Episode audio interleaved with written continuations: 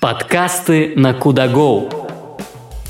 Всем привет! Это подкаст «Куда Го» и наша рубрика «Го по работам», где мы рассказываем об интересных профессиях. Сегодня у нас в гостях Дмитрий Яковлев, директор издательства «Бум книга», который издает комиксы зарубежных и российских авторов. Дима, привет! Привет! Да. Расскажи, пожалуйста, о себе немножко и о том, чем же все-таки занимается главный редактор комиксов. А, я занимаюсь комиксами примерно, наверное, с 2003 года. А, до этого, как и у большинства, мне кажется, людей у меня были было достаточно много предрассудков в отношении комиксов, стереотипов, что комиксы это что-то про супергероев, что это что-то ну, исключительно детское чтение. И дальше, заинтересовавшись французской культурой, э, я вдруг обнаружил целый пласт э, французской культуры, который я раньше не знал. Оказывается, что Франция это не только там литература и кино, но это еще и столица комиксов. И потихонечку я начал смотреть в эту сторону и находить э, комиксы, которые, что называется, не похожи на традиционные комиксы. И сначала мы с друзьями начали делать выставки в Петербурге, а потом мы докатились до фестиваля, и уже после того, как мы начали делать фестиваль, я начал заниматься изданием комиксов. Все это начиналось с фанзинов, а теперь это превратилось ну, в какое-то полноценное предприятие, когда мы издаем там, десяток книг э, переводных и также находим какие-то интересные российские проекты. Непосредственно ты чем занимаешься, как главный редактор, как директор?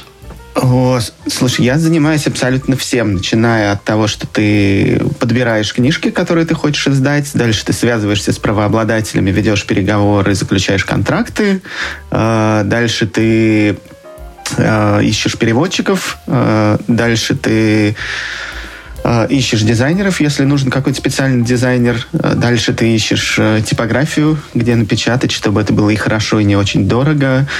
Дальше ты принимаешь эти книжки, которые приезжают из типографии, собственно, ты их разгружаешь. Дальше ты их пакуешь в коробки, отправляешь в магазины. Э, дальше ты связываешься с различными институциями, которые могут помочь тебе издать эти книги. То, что называется фандрайзинг. Э, Дальше ты считаешь деньги, отправляешь отчеты в налоговую. Собственно, надо сказать, что у нас издательство маленькое, там работает 4 человека всего.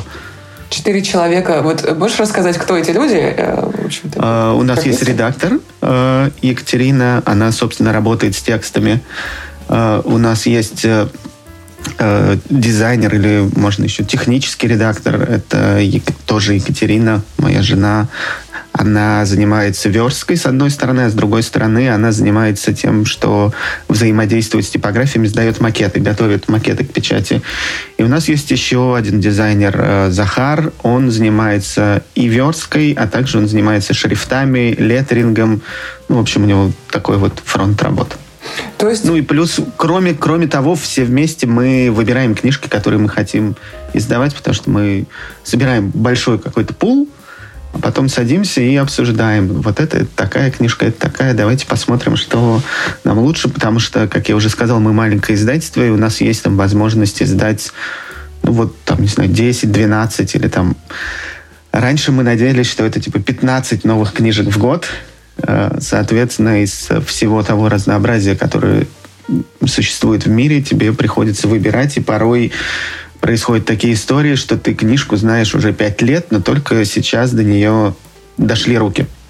То вот я даже не представляла, на самом деле, что это такой огромный пласт работы и столько-столько шагов. Примерно сколько времени занимает вот э, от идеи, да, что давайте сделаем, выпустим вот эту книжку, uh-huh. до, собственно, ее реализации. Так, мне кажется, близко к полугоду, что-то такое.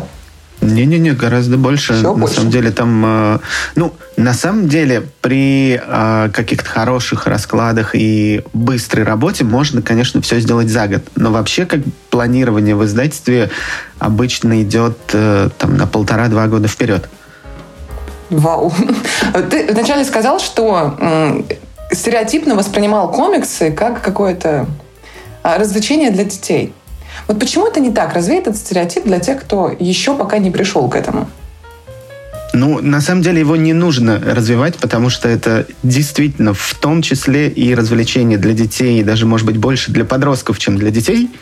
А, но помимо этого существует огромное количество произведений, которые ориентированы на более взрослую аудиторию и которые говорят, в общем, об очень серьезных темах. Например, у нас есть книжка Маржан Сатрапи «Персиполис». Это автобиографическая история, в которой рассказывается история девочки в Иране в тот момент, когда там начинается исламская революция, это конец 70-х годах. И, собственно, с одной стороны, это такой взгляд, личный взгляд на важные, серьезные исторические процессы в собственной стране, а с другой стороны, это такой роман взросления. И эта книга, ну, как бы сегодня как никогда актуальна, когда мы смотрим на то, что сейчас происходит в Иране. Какие жанры у вас, кстати говоря, в издательстве, скажем так, в почете, какие вы больше любите? И, может быть, ты сможешь назвать а, топ там три любимых своих комикса, своего издательства? Э, наверное, самый как бы распространен, ну, самый любимый жанр или, не знаю, направление — это автобиографические комиксы. У нас их больше всего. Я уже назвал Персиполис, он действительно войдет в топ. Э, кроме этого, я бы отметил французского автора, его зовут Эммануэль Гибер. Мы издавали уже две его книги для взрослых. Это «Фотограф». Это история про фотографа, который в 80 шестом или 85-м году отправляется в Афганистан вместе с миссией «Врачей без границ» для того, чтобы делать репортаж. И, собственно, это история, ну, как бы это его рассказ, как он там смог выжить. Так что, в общем, это не так просто. И что примечательно в этой книге, что там происходит синтез фотографии и рисунка. Потому что, соответственно, он поехал делать репортаж, сделал огромное количество снимков, из которых, к сожалению, были опубликованы всего семь. А, но в какой-то момент он познакомился с автором Эммануэлем Гибером, рассказал всю эту историю, показывал эти фотографии. И, э, знаешь, в фотографиях есть такие штуки, контактный отпечаток, когда такие маленькие-маленькие да, да. превьюшки, да. И Эммануэль, собственно, посмотрел на это и говорит, О, так это же целая история. И он как бы взял это все за основу и сделал книжку, который просто изумительный такой альбом, э, рассказывающий, в общем, о гуманитарной катастрофе, с одной стороны, а с другой стороны, рассказывающий историю обычного человека. И его же книга у нас есть «Война Алана». Там э, он ну, использует тот же принцип. Он предоставляет голос обычному человеку. Это история э, американского молодого человека, который в 40-х отправился в Европу на войну э, и остался жить в Европе. И, собственно, это такой взгляд э, пожилого человека на целую эпоху. Третью книжку, не знаю, как бы назвать, это всегда так сложно, на самом деле, выбирать. Э, может быть, тогда назову книгу российского автора. Это Юлия Никитина «Полуночная земля». Это тоже автобиографический комикс. Это история о девушке, которая родилась и выросла в Салихарде. Собственно, все это пришлось на 90-е годы. Она выросла в, непол... в неполной семье э, с мамой. И это история про взросление и поиск собственного пути в жизни. Ну, знаешь, очень часто бывает, когда в определенном возрасте дети начинают дистанцироваться от родителей для того, чтобы я типа самостоятельный, мне бы надо бы что-то свое, и они начинают, что называется, выходить из-под их опеки. И Юля рассказывает свою историю. Это маленький городок, э, тяжелое постсоветское время и сложности, с которыми ей приходилось сталкиваться, ну, потому что она выбрала там путь художника. И время от времени там в учебном заведении она сталкивалась с тем, да зачем тебе рисовать, ты родишь и вот такие разные стереотипы. Слушай, вот все, что ты рассказал, это, в общем-то, супер актуальные темы вообще. Mm, Можно да. ли сказать, вот, что сейчас такой бум происходит, и есть вообще тенденция на то, что комиксы развиваются вот с точки зрения, там, у них появляется больше фанатов, больше читателей. Если они там, я ну, вообще... правильно понимаю, что да. в 90-е такой был бум, вот сейчас вот как происходит? Ну, в 90-е действительно был бум, и этот бум касался больше детского комикса. А сейчас последние лет, наверное, 7 э, действительно огромный бум. И сначала это был бум на супергеройские комиксы, который сейчас спал. Сейчас э, э, самое популярное это японская манга. Э, когда я говорил как раз про подростков, про молодежь, это вот это их любимое чтение. При этом это касается не только России, но и в принципе всего мира. А, рынок растет и с точки зрения количества книг, которые издаются, и с точки зрения тиражей. А, да, ты все сказала правильно. Супер, я уже как будто бы немножко больше знаю. А, расскажи, пожалуйста, вот как мне кажется, работа с комиксами это все-таки больше работа с картинками, чем с текстом. И вот в связи с этим, каких специальных навыков это требует? То есть примерно люди представляют, как работает обычное издательство, да, и издатель. А вот у вас как?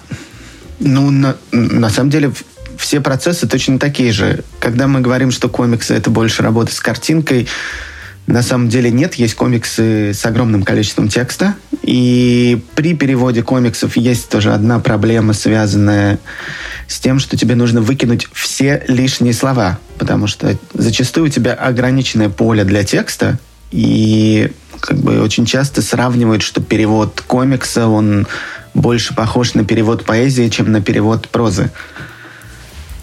Да, то есть получается, что самое сложное это как раз-таки и сложное, в общем-то, состоит в том, чтобы сжать вот этот текст, наверное, до какого-то да, минимума. Да, да, да. А дальше, дальше есть еще несколько нюансов, связанных, э, например, э, то, что называется графическая адаптация.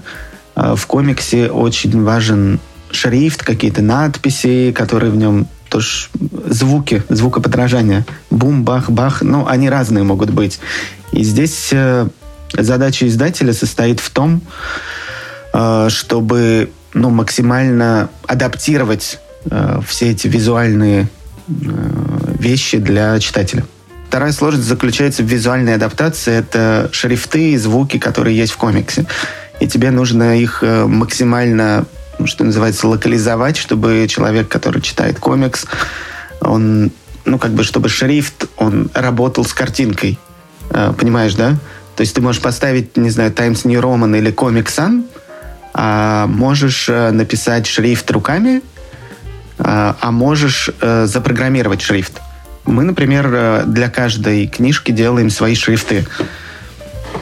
Есть что-то, вот, что про комиксы знает э, издатель, но не знает читатель? Вот какими-то можешь поделиться секретами? Мне кажется, сегодняшним, ну, в сегодняшнем мире очень просто найти всю информацию, какая есть. Э, достаточно лишь обладать, даже не, не обязательно знать языки, потому что там привет э, онлайн-переводчики. Ну, вероятно, как бы издатель может обладать какими-то специальными знаниями э, в связи с тем, что, ну, там, я, например, почти всех авторов, которых мы издаем, я знаю лично я с ними встречаюсь, общаюсь, и они рассказывают мне какие-то истории, которые, которых ты не найдешь в интернете. А как они э, работают? Вот, то есть э, все-таки в большом издательстве, наверное, сложно представить, что с каждым автором ты знаком лично. Вот здесь, когда говорится о чем-то таком более э, емком, да, как комиксы, это может работать. А как, вот, наверное, ты от первого лица можешь рассказать, как, в общем-то, создаются комиксы, как, что рассказывают сами авторы? Мне кажется, тут у всех как бы своя история, как создаются комиксы, потому что, ну, у меня как бы моя позиция заключается в том, что комиксы скорее не рисуют, их пишут, потому что комикс это все-таки история. И все-таки э, получается наше э, утверждение, что это главная картинка, это все-таки все-таки главный текст.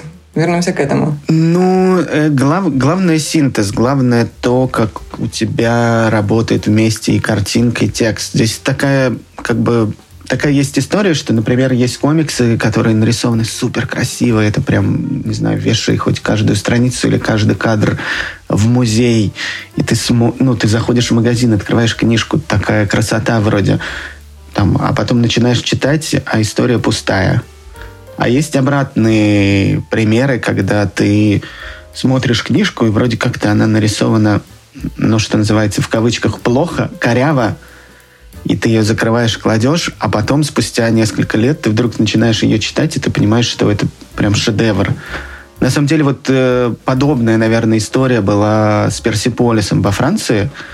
Э, собственно, здесь эта книжка выходила в четырех томах, и когда вышла первая часть, то люди обычные читатели комиксов, они ну, не обратили внимания на нее. Им показалось, что это какая-то совсем альтернатива, черно-белая история, нарисована очень примитивно. Но случилась э, интересная вещь, когда на нее обратили внимание те, кто ну, как бы, скажем так, не фанаты комиксов, те, кто предпочитает там, читать литературу, и они обратили на нее внимание как раз благодаря теме. И дальше эта книга стала бестселлером. А по ней снят был анимационный фильм, который сама же автор снимала. И он переведен, наверное, на ну, почти на все языки, кроме разве что иранского и, может быть, еще каких-то в каких-то мусульманских странах, исламских странах не переведен. Слушай, у меня, пока ты рассказывал, возник вопрос. А есть ли вот какие-то правила, свод правил, а как правильно читать комиксы? Может быть, можно этому обучиться? Ну, мне кажется, только практика. А, смотри, история, история вся в том, что а, проще всего читать комиксы детям, потому что у них э, еще нет огромного разрыва между двумя полушариями головного мозга. Потому что, когда ты читаешь комиксы, у тебя одновременно задействуются оба полушария. Ну, ты как бы одно это отвечает за картинку, второе за текст. Э, действительно есть проблема, связанная с тем, что взрослому человеку, у которого нет опыта чтения комиксов, ему тяжело или ей тяжело читать комиксы. И вот в этом случае важно, ну что ли, найти ну, брать не первый попавшийся комикс, а найти какой-то комикс, который тебе интересен с точки зрения темы, и заходить вот с этой стороны. Ну вот самое элементарное, да, о чем я задумываюсь. Нужно начинать с текста или с картинки? Как правильнее? Э, хорошо бы одновременно. Ну, то есть это, это, Когда ты и смотришь на картинку, и читаешь текст, и смотришь на следующую картинку, и понимаешь, что между этими двумя картинками тоже есть действие. Но это, это действительно, это же развивать нужно в себе как-то. Это насмотренность только. Или можно что-то э, что-то еще? Ну, это на самом деле то же самое. Смотри, если ты... Э, ну, все умеют читать, да? Читать книги. Э, если ты... Ну, чит, ну, формально все умеют. Но если ты не читаешь, у тебя... Ты утрачиваешь этот навык, и тебе если вдруг ты начинаешь читать, тебе, в общем, может быть тяжело читать какой-то большой текст, еще и в книге. Потому что есть, не знаю, какая-нибудь привычка читать короткие тексты в, на гаджете любом. Ну, вообще, да. А, как будто бы сейчас все стремится к тому, что ну, действительно мало текста, нам нужно быстро получить информацию. Как раз комиксы очень хорошо для этого подходят. В связи с этим можно сказать, что комиксы — это книги будущего. Есть действительно такое мнение ведь? Не, нет, совсем нет. Ну, как бы комиксы существуют уже больше ста лет, издаются в форме книг. Они... Это просто как бы отдельный сегмент э, книжного рынка. Нельзя сказать, что это книги будущего. Но они все равно же, вот мы говорили уже о том, что есть тенденция, что их становится все больше, и они ну, такую очень весомую занимают, э, очень весомое место занимают среди других э. А, их становится все больше в России, потому что долгое время их не было совсем как бы если сравнивать э, там рынок комиксов в России и рынок комиксов во Франции, то в России это, не знаю, 20% от того, что есть во Франции. От книг ты знаешь какой-то процент, сколько вот это обычных, да? Э, сколько занимают комиксы? Это, наверное, там до 10 по ощущениям. В России? Да, в России.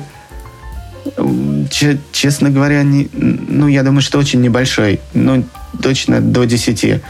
Потому что во Франции это ну, второй, по-моему, сейчас это ну, второй или третий сегмент рынка. То есть там, э, понятно, художественная литература, э, детская литература и комиксы. Вот три Можешь дать какие-то советы э, людям, которые, например, вообще не сталкивались с комиксами, ну или, опять же, вот в таком, знаешь, обывательском детском ключе?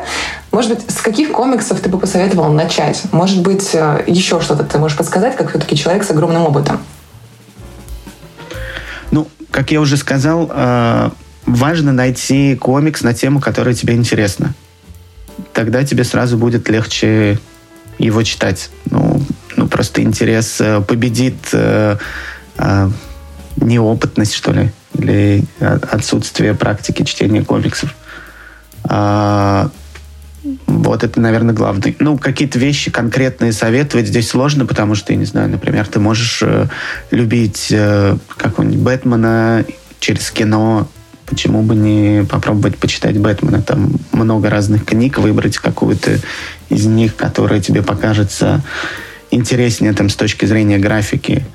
Не знаю, ты интересуешься темой Ближнего Востока, пожалуйста, вот тебе Персиполис, или еще есть серия комиксов «Араб будущего». А, ты интересуешься, не знаю, какими-то отношениями, а, пожалуйста, есть комикс Фредерика Петерса «Голубые таблетки». Ну, есть такая любовная история, в которой речь также заходит о ВИЧ. А, мне кажется, вот это самый главный принцип. А чтобы прямо работать профессионально с комиксами, что нужно? И вот расскажи про свой такой, знаешь, обычный, э, стандартный твой день. Ну, надо сказать, что я, в общем, в комиксы попал достаточно случайно. И периодически я думаю, а что я здесь делаю? Почему? Почему? Есть, э, скажем так, э, я родился в маленьком городе, э, переехал в Петербург, когда мне было 20 лет. У меня была какая-то дурацкая работа менеджером. Мне, ну, что, что там, я канцелярские товары, бумагу продавал. И потом одна моя знакомая, она сказала, о, у меня тут, типа, знакомый открывает книжный магазин, ищет э, э, сотрудников. И я загорелся, думаю, о, ну, в общем, я никогда особо не читал, но я подумал, книжный магазин — это классно, но всегда хотелось быть причастным каким-то образом к культуре. Э, и так я попал в мир книг. А потом же я познакомился с ребятами из франкоязычной Канады, которые как раз-таки мне показали, что смотри, вот комиксы во Франции, это вообще как бы такое. И, и дальше вот так ну, мне как бы я просто, это просто как бы живой человеческий интерес. Дальше я начал туда углубляться и, и залез настолько глубоко, что знаю, что теперь мы печатаем много книг, в том числе французских, и у меня много друзей во Франции, и э, там за последние 10 лет мы привезли очень много авторов из разных стран в Россию, делали с ними встречи, автограф-сессии. При этом ездили не только по столицам, там Петербург и Москва, но ездили еще и в Сибирь, куда-то за пределы. Даже сложно представить, что вообще ну, мне было до этого, что работа издателя, она может быть вот настолько всеобъемлющей. А, ну вот какие главные черты характера должны быть у издателя комикса? Или это индивидуально вообще все? Ну, мне кажется, это индивидуально, потому что у всех разная специфика. Мне кажется, нужно быть просто открытым, э, честным, э, готовым помочь и настойчивым, наверное. Ну, наверное, все-таки очень-очень э, сильно любить комиксы и интересоваться ими. Ну, это такой как бы открытый вопрос, когда меня спрашивают, а ты читаешь комиксы? А я понимаю, что я, в общем, особо и не читаю. Я, конечно, слежу за тем, что происходит там на рынке в России, за тем, что происходит на рынке в мире, но, конечно, я читаю то, что во-первых, что издаем мы, а во-вторых, то, что потенциально мы могли бы издавать. Ну, а вот как происходит эта выборка? То есть у вас уже есть доработанные авторы, с кем вы сотрудничаете, вы только их рассматриваете? Или как, не читая комиксы там все? Нет, у нас есть как бы огромное количество мировых издателей, агентов, с которыми мы работаем, они присылают информацию, или чаще мы мониторим, что у кого выходит, и дальше ты запрашиваешь макеты или книжки, и дальше ты читаешь и там, не знаю, наш редактор, она готовит небольшую презентацию, мы встречаемся все вместе, смотрим, что это за книги, и обсуждаем, да, нет. И, ну, как бы там несколько есть факторов. С одной стороны, художественная ценность, с другой стороны, э, какой-то коммерческий потенциал, э, с третьей стороны, опять же, стоимость, потому что ты уже сразу понимаешь, сколько будет стоить, ну, примерно та или иная книга. И дальше следующий момент – это ну, возможность какого-то дополнительного внешнего финансирования. А чем она определяется, вот эта возможность как раз-таки внешнего финансирования? возможность получить грант э, какой-то страны, если ты переводишь комикс. Ну, то есть ты уже сказал несколько раз, в принципе, о том, что Франция лидер в этом направлении. Какие еще страны, да? вот прям действительно в топе, скажем? Ну, понятно, что это Япония Америка, но с японскими комиксами мы пока еще не работаем. Э, мы активно следим за Германией, за немецкими, э, за скандинавскими северными странами. В общем-то, мы за всем миром. Ну, вы как может быть, в, мен- в, мен- в меньшей степени Азия, Африка и Латинская Америка, но туда тоже, в общем, поглядываем. Ну, вот ваше издательство э, в каком направлении сейчас развивается и, или, может быть, хочет развиваться? Что у вас, вот, ближайшие какие-то планы? Э, ближайшие планы, ну, мы готовим книжки. Э, про развитие сложно говорить, мы скорее продолжаем готовить книжки, какие-то проекты остановились сейчас из-за того, что происходит, потому что есть некая неопределенность экономическая. А, буквально две недели назад мы получили тиражи четырех книг, которые отправили в типографию в сентябре. И вероятно, что как бы у нас есть план на следующий год уже, который частично состоит из э, книжек этого года, которые просто переезжают на следующий. Э, как бы мы пока в задумчивости о том, как действовать дальше. Давай немножко так резюмируем наш весь разговор. А, просто скажи, почему работать с комиксами круто и почему вообще комиксы это круто? А, я бы сказал бы даже больше не про комиксы, я бы сказал больше про то, что э, заниматься любимым делом, делом, которое ты выбрал сам, это круто. Это может касаться комиксов, это может касаться чего угодно.